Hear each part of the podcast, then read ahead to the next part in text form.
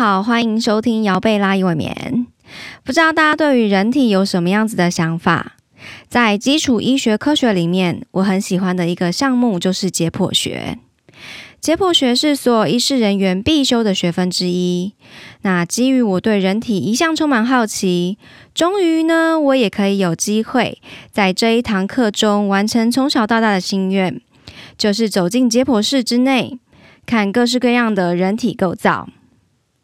在解剖课中，一开始我们会学各个人体部位的结构，像是骨骼、皮肤、脑部、呼吸系统、消化系统。生殖系统等等的全人体构造，并在课程进行到一个段落的时候，我们就会进入到解剖室内，直接观察大体老师的身体构造。每次要开始研究大体老师之前，全体师生都要起立静默一阵子，以表达对大体老师的尊敬跟感谢。解剖室内大概有十到十二具的大体老师。每个大体老师都平放在解剖平台上，并用防腐制剂处理过。在课程开始之前是用白布盖着的。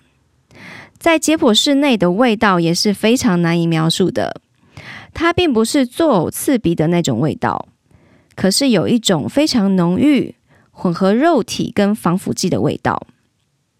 很庆幸的是，我们都没有人因此而觉得身体不适。在和大体老师学习的时候，我们可以亲手去触碰各个教学部位，像是心脏啦、大肠、大脑、眼球等，这些都是非常珍贵跟特别的一个经验。许多我们在生理学课程里面学习到的人体运作，透过看见不同器官的构造，就会更清楚了解不同系统的互相关联。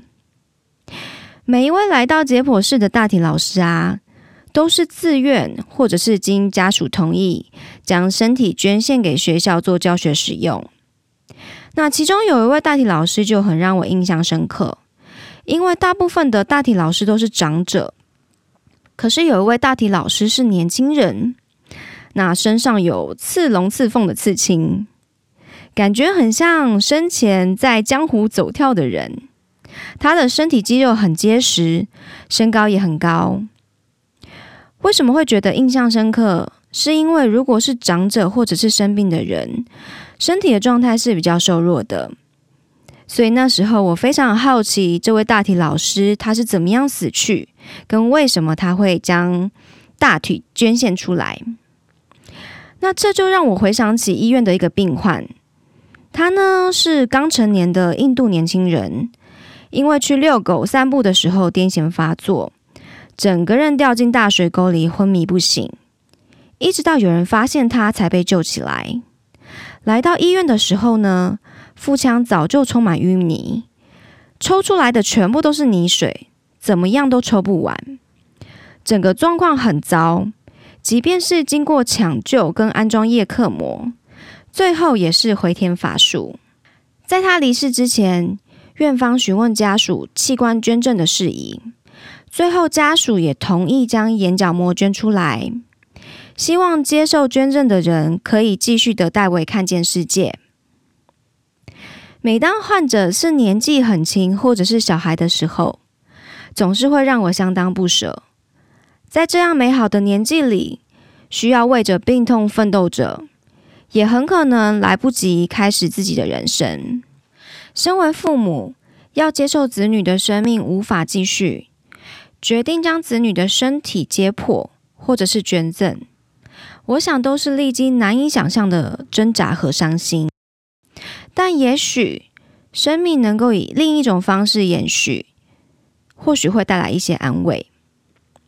在我还没有进入医疗工作领域之前，我常常想，死亡是一个什么样的状态？